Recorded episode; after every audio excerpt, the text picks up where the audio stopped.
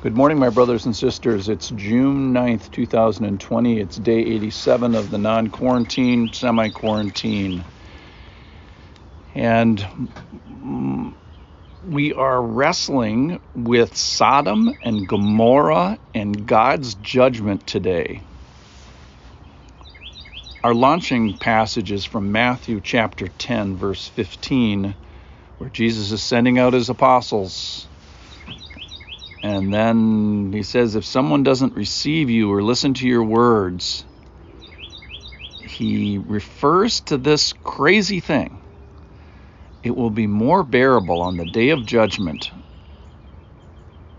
for the land of Sodom and Gomorrah than for the town that rejects this message that you are bringing. Truly I say to you, it will be more available on the day of judgment for the land of Sodom and Gomorrah than for that town. So you should ask, we should ask, I should ask, what in the world is Sodom and Gomorrah? Where is it? What's it going on? What happened? What happened there? Why is it referred to in the New Testament? And how can you ignore the Old Testament because the, it's now in our face? So this is the account from Genesis chapter 18.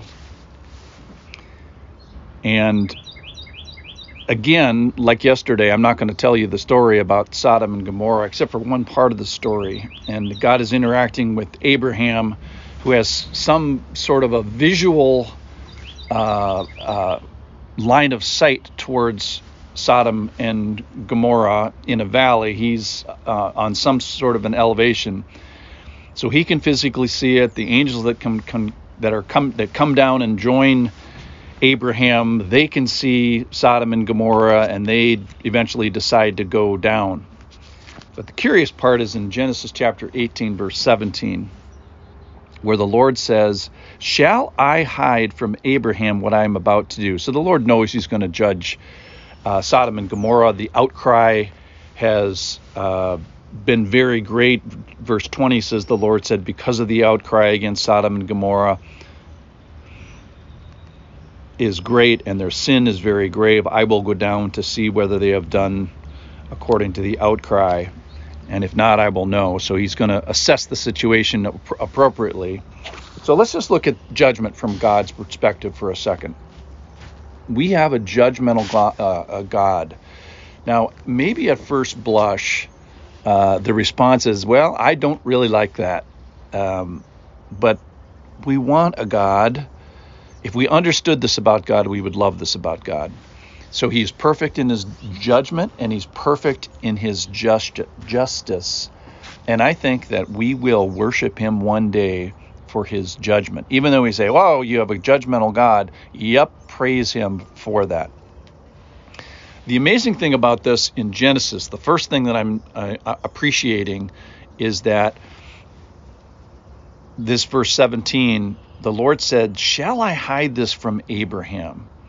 In other words, I am a ju- judgmental God and a God of justice, but I might not show it to, to Abraham, but he decides definitely decides to show it to Abraham. He sort of asks this rhetorical question out loud. What if what if like at the end of our lives, and this was a surprise to us, we come to our end of our lives and say, hey, by the way, uh, there's been this set of rules and guidelines and rules and commandments that you were supposed to follow and you didn't follow them and, and so you're toast. We say well that's not very nice. So god allows abraham to see the rules to see the judgment and i think there's there's a a good question here. Why, why, why, why? Why does he allow Abraham to see this? So, from man's perspective, think about this. Think about if we could chop up God into a bunch of different qualities, and forgive me, Lord, for saying it this way. Let's talk about the love of God. Do you like it? Yeah, I like it. Check, check. Yep. Mm-hmm.